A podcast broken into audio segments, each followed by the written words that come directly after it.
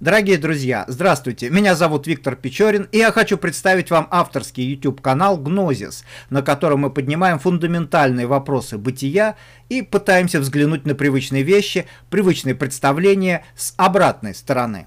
Это как, ну, как обратная сторона Луны, в те времена, когда ее еще никто не видел.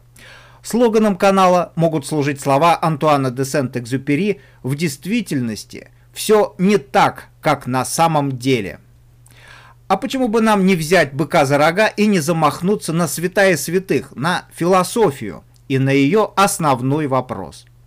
Нас всех учили, я не уверен за школу, но в ВУЗе точно, что есть такая наука философия, и у этой науки есть некий основной вопрос. Исходя из принципа канала Гнозис подвергать все сомнению, давайте тоже спросим, а так ли это? Действительно ли у философии есть основной вопрос, и должен ли он быть в принципе. Ну вот смотрите, кроме философии ведь есть много других интересных наук, да? А есть ли у этих наук основной вопрос? Например, каков основной вопрос математики? Почему нельзя делить на ноль? А у физики? Почему частица ведет себя то как волна, то как твердое тело? Или жива ли кошка Шрёдингера? А в медицине, наверное, основной вопрос это «доктор, а я жить буду?» На самом деле ни у одной из этих наук, как и у всех других, никакого основного вопроса нет. Та же физика, например, это наука о природе, о законах природы, и у нее к природе не один вопрос, а масса разных вопросов. И каждый ответ на эти вопросы порождает еще больше новых вопросов. Получается, что ни у одной из наук нет основного вопроса. Так почему основной вопрос должен быть у философии? Уже непонятно, да? Давайте теперь взглянем с другой стороны, так сказать, изнутри. Если бы у философии все-таки был какой-то основной вопрос, ну, неважно какой, к его содержанию мы вернемся позже. Ну вот, если бы он был, о нем, наверное, знали бы те, кто этой наукой занимается, то есть философы. Можно назвать трех великих мыслителей древности, которые считаются и вполне заслуженно считаются основоположниками философии. Отцом философии был Фалес Милецкий. Он жил в V веке до нашей эры. Само название «философия» предложил Пифагор. По-гречески «софия» — это мудрость, а философия – это любовь к мудрости. А Сократа называют первым философом в нынешнем смысле этого слова. Он повернул философию от рассмотрения природы и мира, то есть от натур философии, из которой потом выделилась физика, биология и другие естественные науки, к рассмотрению человека и осмыслению самой философии. Так вот, если бы мы спросили Фалеса, Пифагора или Сократа, что такое основной вопрос философии, они бы ответили, основной вопрос? Нет, не слышали. И точно так же ответил бы любой философ на протяжении следующих двух с половиной тысяч лет. Философы, конечно, не сидели сложа руки. Они поднимали различные вопросы и старались найти на них ответы. Что есть «я»? Что есть мир? Что есть душа? Что такое жизнь? Что такое истина? Что такое человек и в чем смысл жизни? Это все очень важные и очень серьезные вопросы, которые ставит перед собой философия. Каждый философ для самого себя, возможно, считает какой-то вопрос основным, разрешению которого он посвятил всю свою жизнь. Вот Альбер Камю, например, заявил, есть лишь одна по-настоящему серьезная философская проблема – проблема самоубийства. Решить, стоит или не стоит жизнь того, чтобы ее прожить, значит ответить на фундаментальный вопрос философии. Все остальное второстепенно. Каждый мыслитель считает интересующий его вопрос для себя главным, но никто из философов никогда не выдавал этот свой вопрос за основной вопрос всей философии. Что же получается? Все знают, что у философии есть основной вопрос, многие помнят, как он звучит, и даже знают на него ответ. Но на протяжении двух с половиной тысяч лет ни один философ про него слыхом не слыхивал. Как вы это объясните? Объяснение может быть только одно.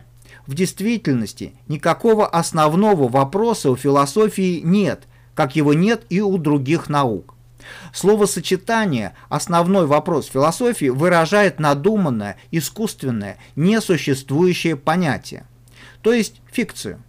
А тот факт, что в течение двух с половиной тысячелетий об этом понятии никто не подозревал, выдает недавнее происхождение этой фикции. Тогда возникают вопросы. Когда появилось это понятие?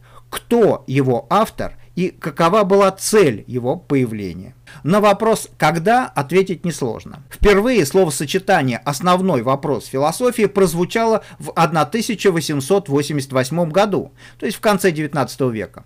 И заметьте, об основном вопросе философии было заявлено не в каком-нибудь философском труде, а в политическом листке «Die Neue Zeit» – «Новое время», который издавала социал-демократическая партия Германии. До конца XIX века никакого основного вопроса философии не существовало, и он никому не был нужен. Это первое. Второе. Имя автора этого новшества было обозначено в самом политическом листке. Если вы застали советские времена, это имя вам наверняка известно. В те времена ходил такой анекдот. Леонид Ильич подходит к окну и видит пролетающего мимо человека с пропеллером. «Ты кто?» – спрашивает Брежнев. «Как, ты меня не знаешь? Ведь я умный, красивый, в меру упитанный мужчина, известный во всем мире. Обо мне столько книг написано. Я Карлсон». Леонид Ильич хлопает себя ладонью по лбу. Точно, Карлсон. Как же я сразу не догадался. Очень рад лично познакомиться, очень рад. А где же ваш друг Энгельсон? Ну так вот, изобретателем основного вопроса был Фридрих Энгельс, ближайший друг и соратник Карла Маркса. Ну, из чего его так торкнуло? Официальная версия такова. Энгельс сам пояснил, что почерпнул эту идею у Фейербаха. Пара слов о том, кто такой Фейербах. В свое время это был, что называется, подающий надежды студент, который довольно успешно сдал экзамены и в 24 года был оставлен в университете в должности приват-доцента. Но не прошло и двух лет, как его выперли из университета за профнепригодность. И всю оставшуюся жизнь он просидел в глуши, в деревне, рассылая оттуда ругательные письма в адрес религии, с которой у него были свои личные счеты. Вот кто такой Фейербах. Если вы захотите найти э, в записках Фейербаха что-то про основной вопрос философии, ну, раз именно на него ссылается Энгельс, то будете очень удивлены. У Фейербаха про это ничего нет. Фейербах ни сном, ни духом ни про какой основной вопрос ничего не знал. Он впервые услышал об этом от Энгельса, а те его слова, на которые ссылался Энгельс, это совершенно проходная фраза из полемики по религиозному вопросу. Дословно Фейербах сказал, что церковный догмат, что мир сотворен Богом, надо рассматривать в более общем смысле, как вопрос об отношении духовного к чувственному. Вот, собственно, и все, что сказал Фейербах. Ну, не бог весь, какая умная мысль. И вот из этой, по сути, ничего не значащей проходной фразы Энгельс извлек целый основной вопрос философии. Вообще, Энгельсу по жизни было свойственно выражаться патетически. Он и статью вот эту, в которой впервые появился основной вопрос, назвал торжественно «Людвиг Фейербах и конец классической немецкой философии». Ну, представьте себе, классическая немецкая философия – это такие гиганты мысли, как Фихте, Шеллинг, Кант, Гегель, наконец. И вот этим гигантам Энгельс противопоставляет изгнанного за профнепригодность деревенского философа, который якобы положил конец всей немецкой классической философии. У современников название статьи вызывало гомерический хохот. Сами посудите, где Гегель и где какой-то недоучка Фейербах. А послушайте, как Энгельс сформулировал свой основной вопрос.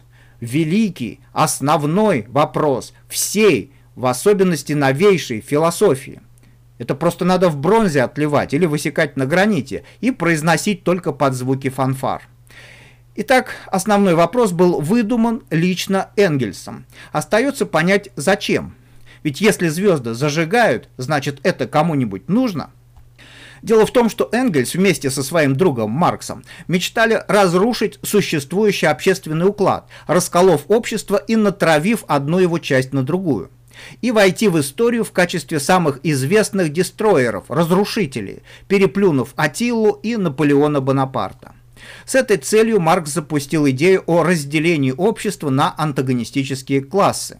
Ну а Энгельс, позиционирующий себя как знаток науки, чтобы не отстать от товарища, задумал проделать тоже в масштабах научного сообщества, подорвать устой прежней философии, навязав научному сообществу материалистическую парадигму свести счеты с нашей прежней философской совестью. Так сформулировал свое намерение сам Энгельс. Ну, правильно, в некоторых обстоятельствах совесть – непозволительная роскошь. Для этого требовалось расколоть ученых на два враждующих лагеря. Старый проверенный принцип – разделяй и властвуй. Но как перессорить между собой философов, которые все это время между собой общались, свободно обменивались идеями, в общем, существовали как бы в одном интеллектуальном поле? Ну вот представьте, вы приходите в дружную компанию мирно беседующих людей. Как их перессорить между собой?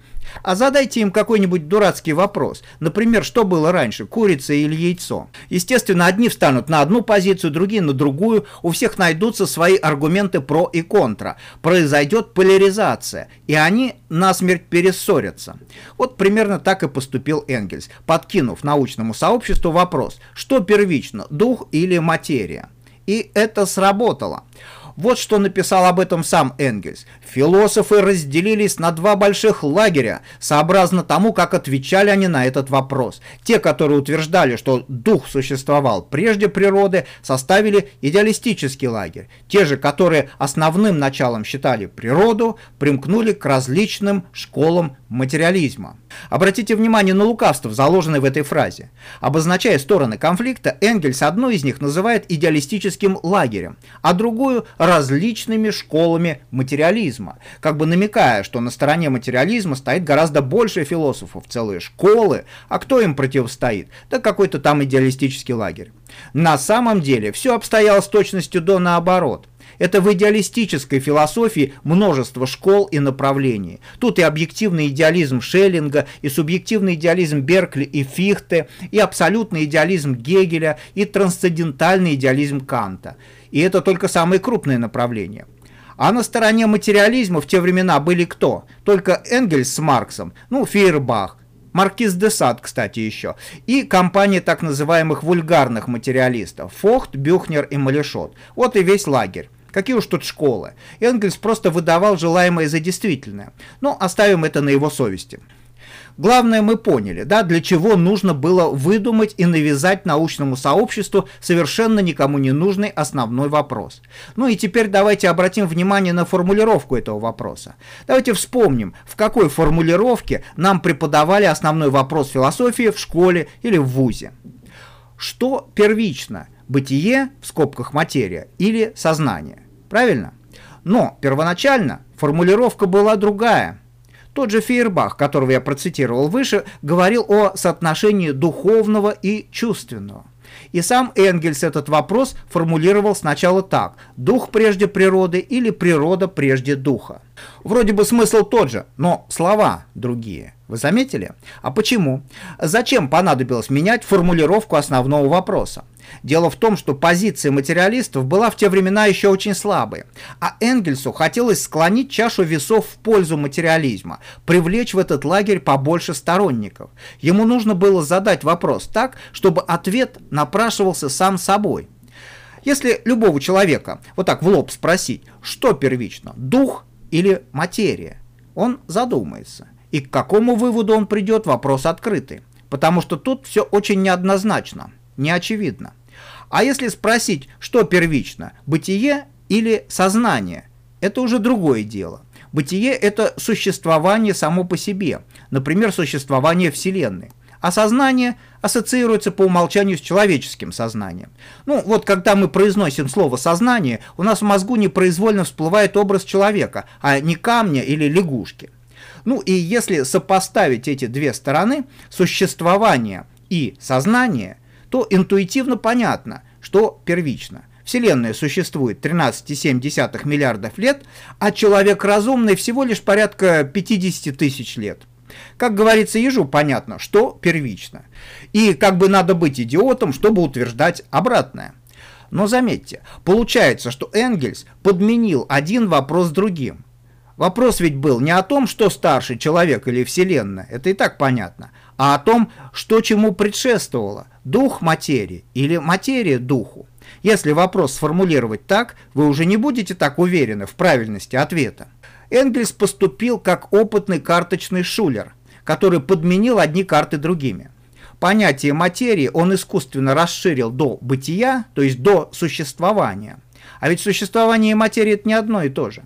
Если допустить, что существует не только материя, но и дух, то он тоже входит в понятие бытия. А Энгельс его оттуда вычеркнул, непонятно на каком основании. Зато понятие духа он искусственно сузил, заменив его термином «сознание», который, как я уже говорил, ассоциируется с человеком. То есть на одну чашу весов он подкинул лишний груз, а другую искусственно облегчил. И равновесие, естественно, сместилось в сторону материи. Это как в советские времена. Продавщицы незаметно прилепливали снизу к большей чаше весов шмат сала, чтобы весы показывали больше, чем продукт весит на самом деле. Как сказал Сент-Экзюпери, в действительности все не так, как на самом деле. Кстати сказать, вот такие трюки и недобросовестные подмены понятий вообще свойственны для материалистов и применялись ими неоднократно. Свести счеты с прежней философской совестью, так называл это сам Энгельс. Следует отдать ему должное. Его уловка сработала. Вдохновленная подсказкой, содержащейся в самом вопросе, в лагерь материалистов устремились толпы неофитов. И в конце концов в науке почти на столетие утвердилась материалистическая парадигма. Вот тактика победы. Навязать никому не нужный основной вопрос, заставить всех на него отвечать и при этом исказить его смысл, чтобы ответ был заведомо таким, какой выгоден. Подведем итог сказанному. Я думаю, теперь вам понятно, что так называемый основной вопрос философии – это чисто политическая афера марксистов, осуществленная с использованием грязных технологий, лжи, подтасовок и передергиваний, и имеющая целью расколоть научное сообщество и утвердить в общественном сознании ложную в своей основе материалистическую парадигму от которой с конца прошлого века наука пытается наконец освободиться. На этом можно было бы поставить точку. Но, возможно, вас все-таки интересует вопрос, что же все-таки первично, дух или материя? На этот вопрос наука уже дала ответ. И вам этот ответ известен, хотя вы, возможно, об этом не подозреваете. Сопоставьте два факта. Первый факт. Материальная Вселенная возникла, по последним научным данным, 13,7 миллиарда лет назад. До этого ничего материального не было. Второй факт. В соответствии со вторым началом термодинамики, никакая физическая система не способна перейти из неактивного состояния в активное, то есть от небытия к бытию, если она замкнута, то есть если кроме нее ничего нет. Значит, если 13,7 миллиардов лет назад, кроме материи, ничего не было, то Вселенная возникнуть никак не могла. А раз она возникла, а мы видим, что это так, значит, прежде чем она появилась, все-таки что-то было. А поскольку никакой материи тогда еще не было, значит, это что-то было нематериально, что философы называют духом. Иными словами, материя не могла бы появиться, не будь предшествующего ей нематериального фактора – духа. Думаю, из этих двух открытых наукой фактов вы сами можете сделать вывод, что же первично – дух или материя. На этом позвольте нашу импровизированную лекцию завершить. Благодарю за внимание. Приглашаю всех на YouTube канал Гнозис, где можно увидеть полноценную видеоверсию этой беседы, а также много других интересных роликов.